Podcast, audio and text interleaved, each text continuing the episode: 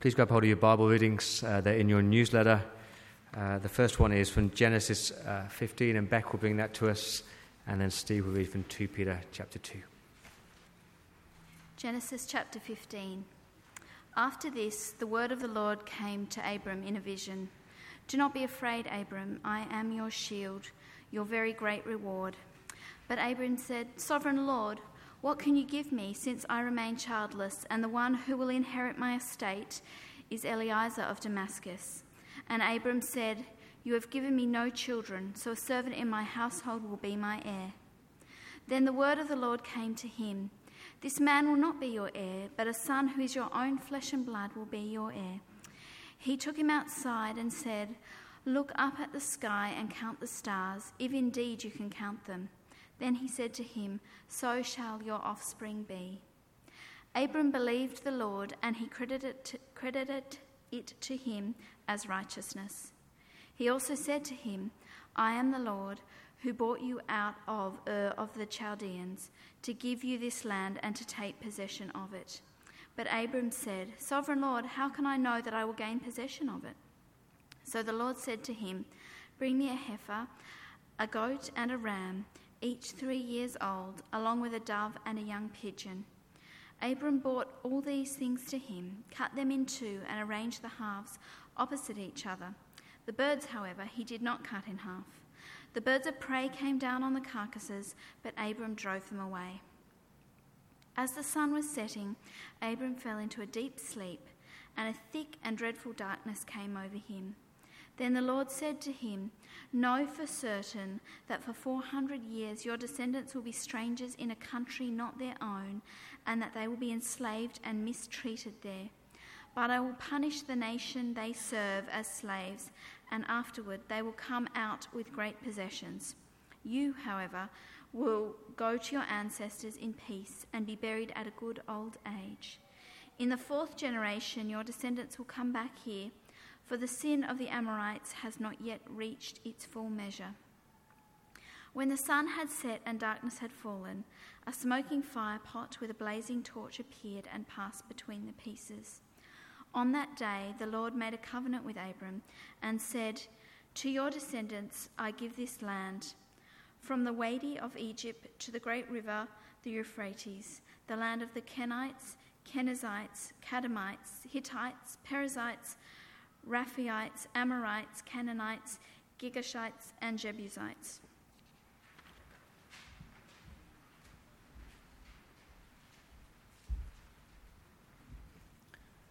Second reading's on the other side of your sheet. It's uh, 2 Peter chapter 2. But there were also false prophets among the people, just as there will be false teachers among you. They will secretly introduce destructive heresies even denying the sovereign Lord who bought them, bringing swift destruction on themselves. Many will follow their depraved conduct and will bring the way of truth into disrepute. In their greed, these teachers will exploit you with fabricated stories.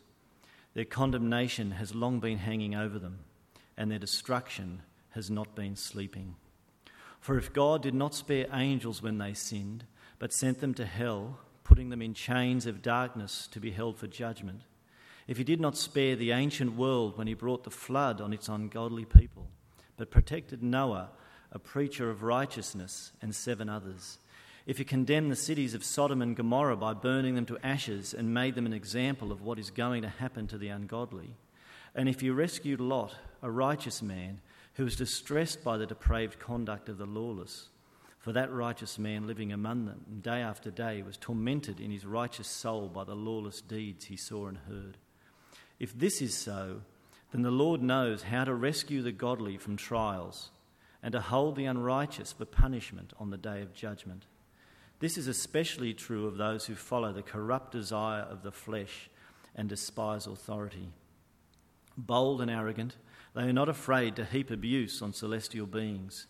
Yet even angels, although they are stronger and more powerful, do not heap abuse on such beings when bringing judgment on them from the Lord. But these people blaspheme in matters they do not understand. They are like unreasoning animals, creatures of instinct, born only to be caught and destroyed, and like animals, they too will perish. They'll be paid back with harm for the harm they have done. Their idea of pleasure is to carouse in broad daylight. They are blots and blemishes, revelling in their pleasures while they feast with you. With eyes full of adultery, they never stop sinning. They seduce the unstable. They are experts in greed, an accursed brood. They have left the straight way and wandered off to follow the way of Balaam, son of Bezer, who loved the wages of wickedness. But he was rebuked for his wrongdoing by a donkey, an animal without speech, who spoke with a human voice and restrained the prophet's madness. These people are springs without water and mists driven by a storm. Blackest darkness is reserved for them. For they mouth empty, boastful words, and by appealing to the lustful desires of the flesh, they entice people who are just escaping and those who live in error. They promise them freedom while they themselves are slaves of depravity, for people are slaves to whatever has mastered them. If they have escaped the corruption of the world by knowing our Lord and Saviour Jesus Christ and are again entangled in it and are overcome, they are worse off at the end than they were at the beginning. It would have been better for them not to have known the way of righteousness than to have known it and then to turn their backs on the sacred command that was passed on to them. Of them, the proverbs are true. A dog returns to its vomit, and a sow that is washed returns to her wallowing in the mud. This is the word of the Lord.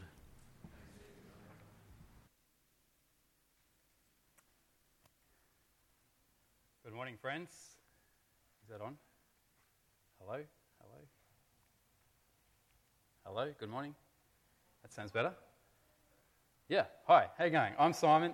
Uh, I am one of the assistant. I'm the assistant pastor, or one of the assistant pastors now here at church. It's nice to be with you. Um, hang on to that copy of Genesis chapter 15. We're kind of going to briefly have a look at that this morning, but largely we're here to continue our series uh, over January of great men and women of faith, uh, great men and women of God.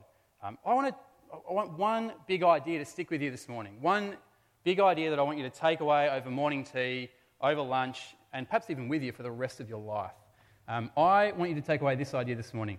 God uses ordinary people Ordinary people. God uses ordinary people to do extraordinary things in the kingdom. God uses, and I'm looking at ordinary people, God uses ordinary people, you're looking at one as well. God uses ordinary people to do extraordinary things in the kingdom. I think that's what we see with Abraham. The great man of God, the great man of faith, we see an ordinary man who does extraordinary things for God and his kingdom and purposes. Uh, to that end, let's pray uh, that God would do extraordinary things amongst us today. Please bow your heads with me as we pray. Father, we thank you and praise you for this morning. Uh, Father, we thank you for drawing us to this place to sit under your word. And Father, I ask that today you'd help me to speak faithfully, help me to speak with power, a power that only comes from you. So by your Spirit, help me to speak well. And Lord, with the ears that you have given us and the hearts that you've made within us. Please help us to listen and help us to respond to your word with boldness and courage, uh, such that you would take ordinary people like us and do extraordinary things for your glory. We pray in Jesus' name. Amen. Amen. Friends, this morning we meet an old friend. Uh, we meet the one that the Apostle Paul calls the Father of the whole world we meet Abraham, the father of the whole world. Um, he's a fairly familiar character to many of us. If you've read your Bible, Abraham pops up quite regularly. Uh, but he's the father of the whole world. Our text this morning basically is the end of Genesis chapter 11, right the way through to the end of Genesis chapter 25. We get introduced to Abraham in Genesis 11, and we have a record of his death in Genesis chapter 25. That's the text we're looking at this morning. I hope you're here. I hope you've brought some supper. We're here for a long time. Uh, a lot of chapters. We're going to have a look at this man, Abraham. Just to give you a bit of context, uh, Abraham, we're introduced to him right at the end of Genesis chapter 11. Let me read to you. You might know the, the Tower of Babel story. The moment when man, humanity, tried to usurp God and become like God. And so they decided to build a tower to reach to the heavens. Uh, I'll read this to you Genesis 11, verses 1 to 9. It's actually one of the worst moments in human history. Listen to this. Now, the whole world had one language and a common speech. As men moved eastward, they found a plain in Shinar and settled there. They said to each other, Come, let's make bricks, let's bake them thoroughly. They used brick instead of stone and tar for mortar. Then they said, Come, let us build ourselves a city with a tower that reaches to the heavens, so that we may make a name for ourselves and not be scattered over the face of the whole earth. Here's the comical moment. But the Lord came down to see the city and the tower that men, the men were building. The Lord said, If as one people speaking the same language they've begun to do this, then nothing they plan to do will be impossible for them. Come, let us go down and confuse their language, so they will not understand each other. So the Lord scattered them from there all over the earth, and they stopped building the city. That is why it's called Babel, because there the Lord confused the language of the whole world. From there the Lord scattered them over the face of the whole earth. Humanity comes, tries to build a tower to reach God. God comes down in judgment and scatters them. At one, then he scatters them across the face of the earth. And then, speaking into that moment, comes a genealogy. Who here loves genealogies? Genealogies are just lists of names. Who spends their quiet times reading genealogies? Probably not many of us. It's a fantastic genealogy. This genealogy bridges the gap to Genesis chapter 12. The genealogy is basically like this it's like the camera at the cricket, right? The camera pans across, and you just see this sea of faces in the crowd, and the camera sort of comes down and down and down onto one family, the clan of Terah. And then it focuses beyond that clan onto one man, the face of Abraham. Big crowd, thousands of faces, then focuses in on one man, Abraham. And he is to be the one to whom God shows grace that will then extend to the whole world. Have a read with me Genesis chapter 12. The Lord said to Abram, Go from your country, your people, and your father's household to the land I will show you. I will make you into a great nation, and I will bless you. I'll make your name great, and you'll be a blessing. I'll bless those who bless you, and whoever curses you, I will curse. And all the peoples on earth will be blessed through you. So Abram went, as the Lord had told him. There's a moment of judgment at Babel. Humankind trying to become like God, and God then scatters them and says, That's not going to happen. And then you think, Well, that's the end of humanity for all good. And then God speaks to Abraham and shows grace through this one man, Abraham.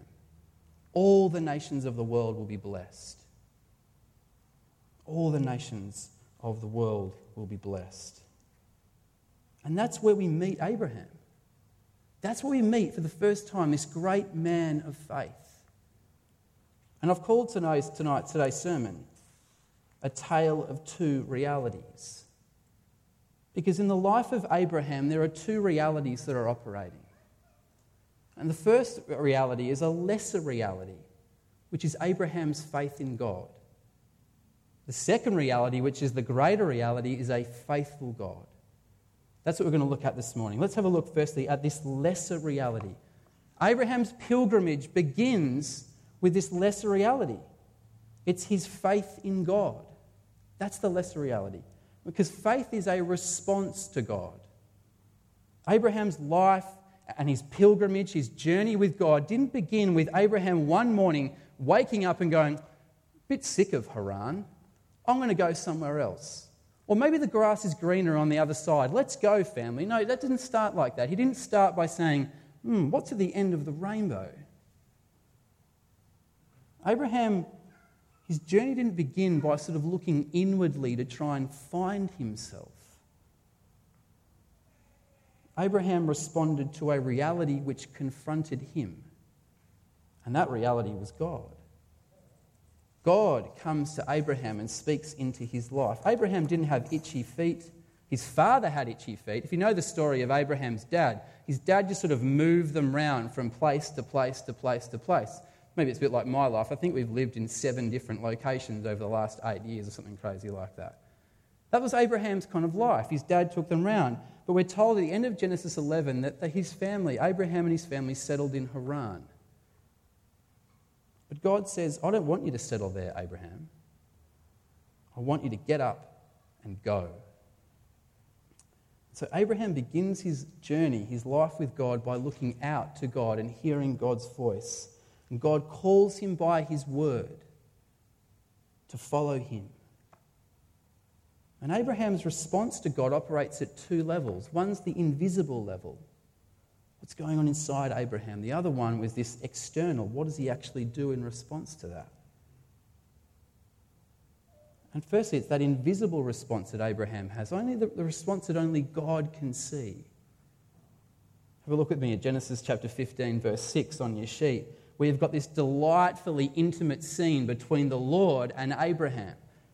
It's a beautiful scene. The Lord takes Abraham outside. It's as if he's, God takes Abraham like a, you'd take a little child outside to view something. Look, look at this.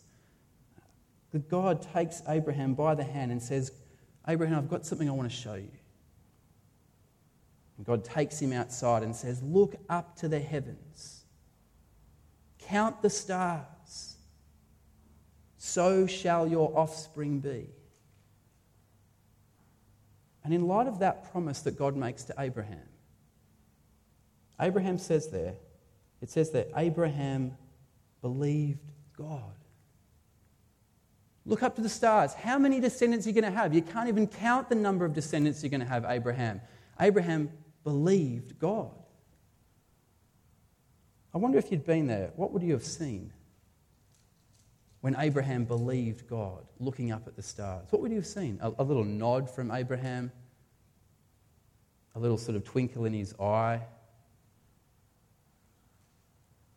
Well, of course, we don't really know, but maybe Abraham was a charismatic. Maybe Abraham was a charismatic Christian. And so when God said, Look up to the skies and, you know, you're going to have so many descendants, maybe Abraham went, 100%, brother, amen. I receive it.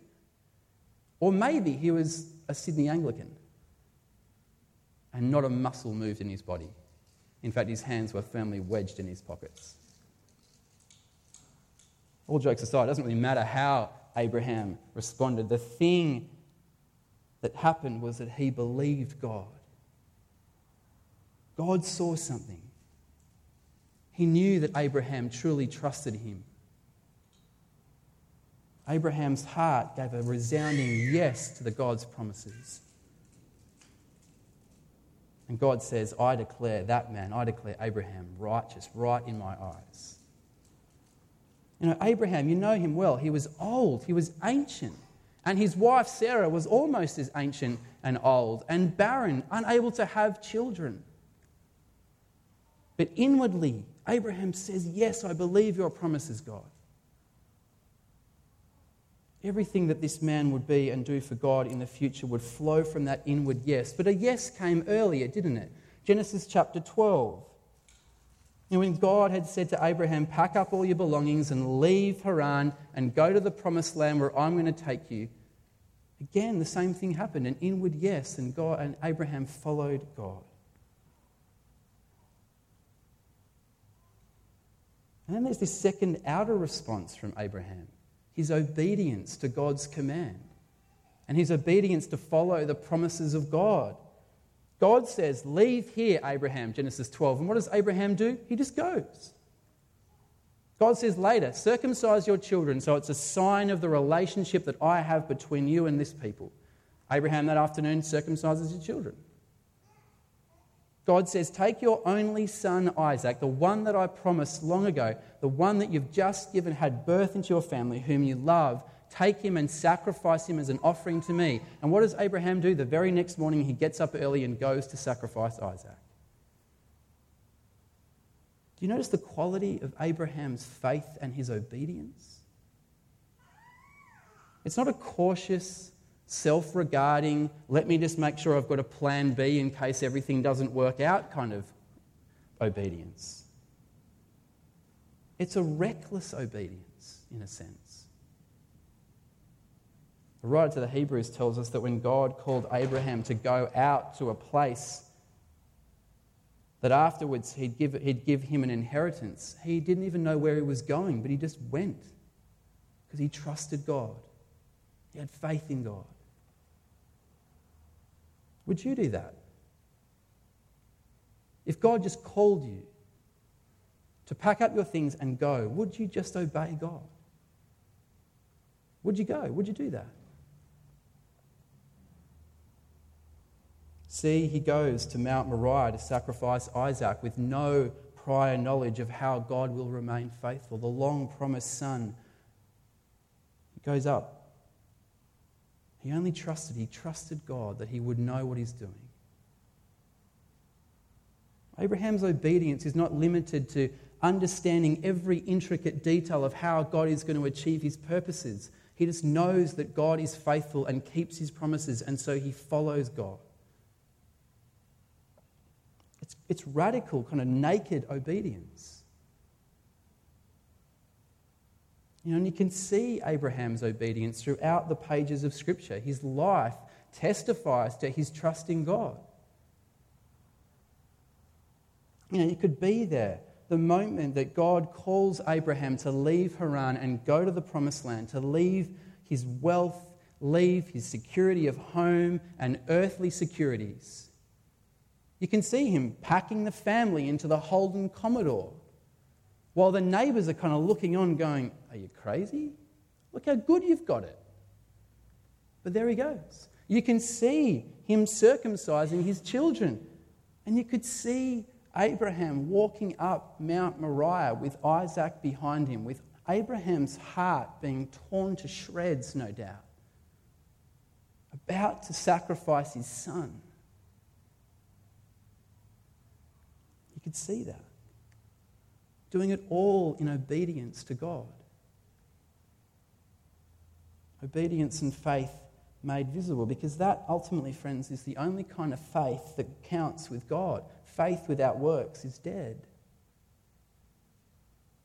But for all this, Abraham's faith, faith is the lesser reality that shapes his life. Because his faith is not just faith in faith, it's faith in God. But it's a lesser reality for Abraham. It's a lesser reality in Abraham's life because it's not constant. Abraham's faith is not constant. I don't know if you can share that sort of sentiment. My faith wavers from time to time. But isn't it beautiful to know that one of the greatest characters in all of our scriptures also had a shaky faith, but was still loved by God? Abraham's faith was not constant. I have no doubt that Abraham woke up some days and had no faith in God, or at least went through a whole day of his life where he gave no regard to God. You know, Abraham, as he's walking to the promised land, decides, oh, things aren't looking good in this direction, let's go to Egypt instead. That's not faith. That wasn't trusting God. Here's what he says to his wife, Sarah, when they get to Egypt. This is basically my paraphrase. I know you're a stunning beauty, Sarah, but please say that you're my sister so they won't kill me and have you. That's not faith. Abraham exposes his wife, Sarah, to abuse in order to save himself. That's not trusting in the promises of God. And if that's not bad enough, he does it again in Genesis 20. You know, Abraham is easily swayed by Sarah when he says, I can't have a child. Please take, take Hagar and have a child with her. That's not faith. That's not trusting in the promises of God. So, Abraham's faith, as magnificent as it is, and it is magnificent, it's not reliable. It waxes and it wanes. How I can so relate to that.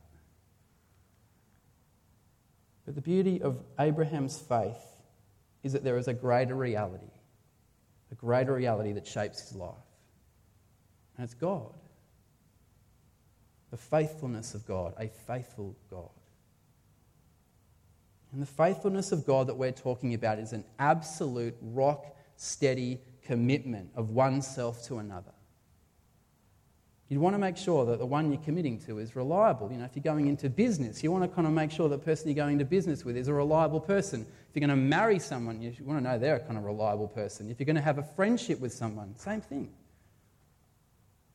But what shines through in the chapters that cover Abraham's life is the faithfulness of God.